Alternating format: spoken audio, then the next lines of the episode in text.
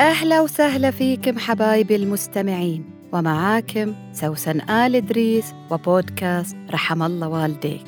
برنامج خفيف أحكي لكم فيه حكاياتي وانطباعاتي في الحياة اللي أرجو إنها تعزف على وتر في وجدانك من زمان ما عزفته أو كنت غافل عنه عشان بعد ما تسمعني تدعي لي وتقول رحم الله والديك.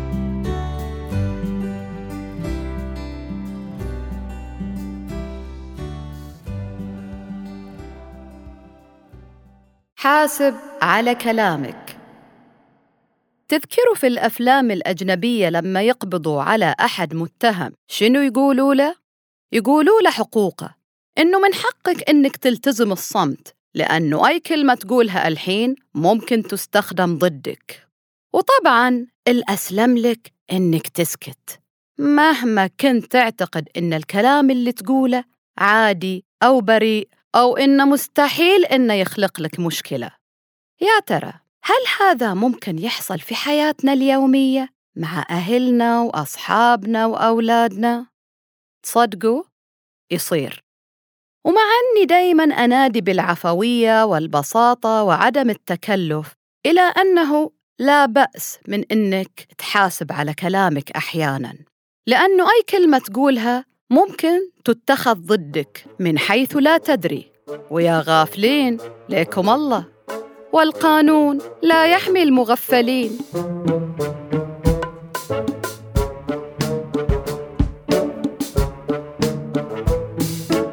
على طار القانون لا يحمي المغفلين.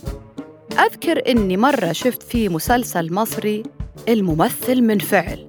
لما قالوا له دي العبارة. إلا يقول أمال بيحمي مين؟ المفتحين واللي ماخدين بالهم قبل ما يعملوا عملتهم ويخرجوا منها زي الشعرة من العجين؟ وهو صادق المغفل استغفل ووقع عليه الظلم لكن صاحب الجريمة حاسبها صح ولا ترك على نفسه أثر. عشان كده الجملة دي اندثرت.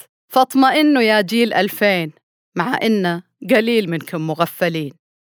المهم خليني أحكي لكم قصة طريفة. استغل فيها كلام قال في الدردشة اليومية بين الزملاء في موقف سبب حساسية بينهم. كعادة الحريمات الموظفات في دوامهم يحكوا لبعض كل وحدة كيف تجهز غدا عائلتها. فقالت المحروسة بالعين إنها أول ما ترجع تقطع عباتها وعلى طول على المطبخ وما ترتاح أبد. يومياً عشان توفر لزوجها وأولادها الوجبة الساخنة المعتبرة. أما المغفلة ويش قالت؟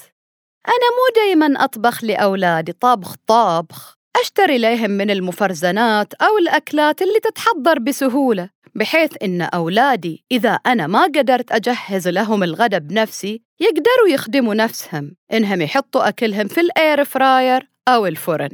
وفي يوم من الأيام حكم المدير عليهم بإطالة الدوام ثلث ساعة زيادة. كإجراء لشغل معين بدل ما كانوا قبل يخلصوا هذه الشغلة في بيوتهم.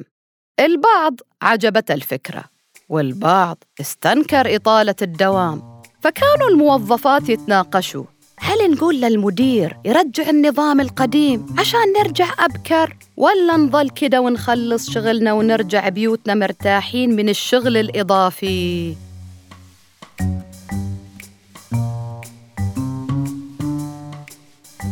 فكان رأي المغفلة إن الثلث ساعة ما بتضر وبالعكس بتخلينا نخلص من الشغلة اللي تعودنا نحملها معانا للبيت إلا ترد عليها صاحبة الوجبة الساخنة ليكون فاكرة كلنا زيش نرجع البيت ونتبطاح وأولادنا هم اللي يطبخوه. ترى إحنا ورانا بيوت وطبخ.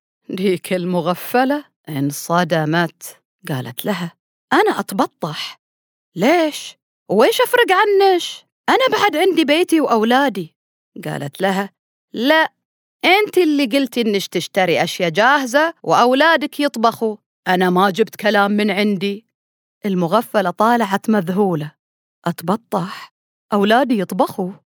ترى أنا أطبخ وأروح منصرع على المطبخ زيش. لكن كنت أقول إن لازم نوفر بدايل عند الطوارئ أو لما نكون منهكين. كيف استخدمتي هالكلام ضدي اللي قلته إلك وإحنا ندردش عن حياتنا اليومية؟ طبعا ده موقف خفيف ما في حبس ولا قطع رقاب. بس يحصل منه ضيق لما تتفاجأ إنه كيف كلامك تبروز بطريقة مختلفة وكيف إنه الزملاء أو حتى الأهل يكونوا شرسين معاك لما يكون الموقف ما يصب في مصلحتهم.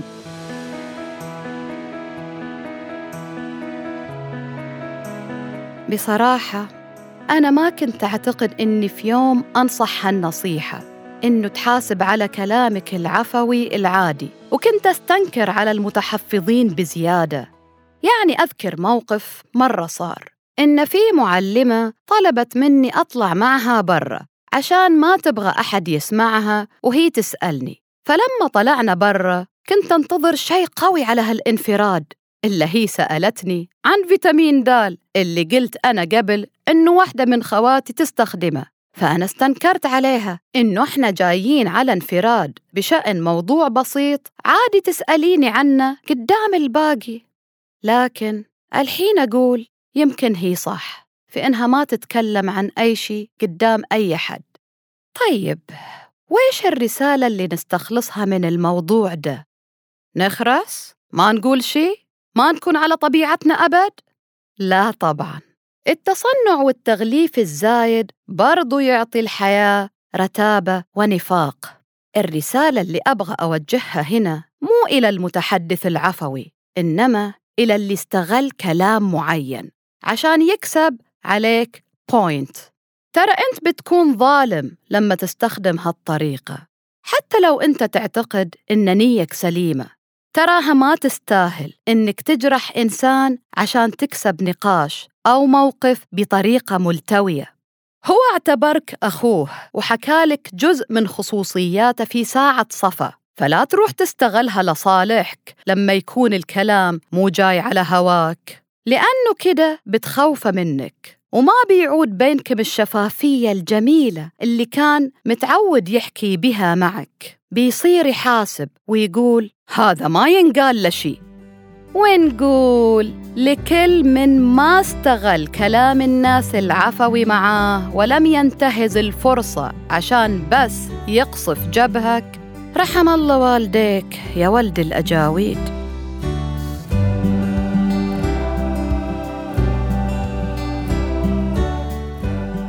معاك أنا سوسن آل إدريس.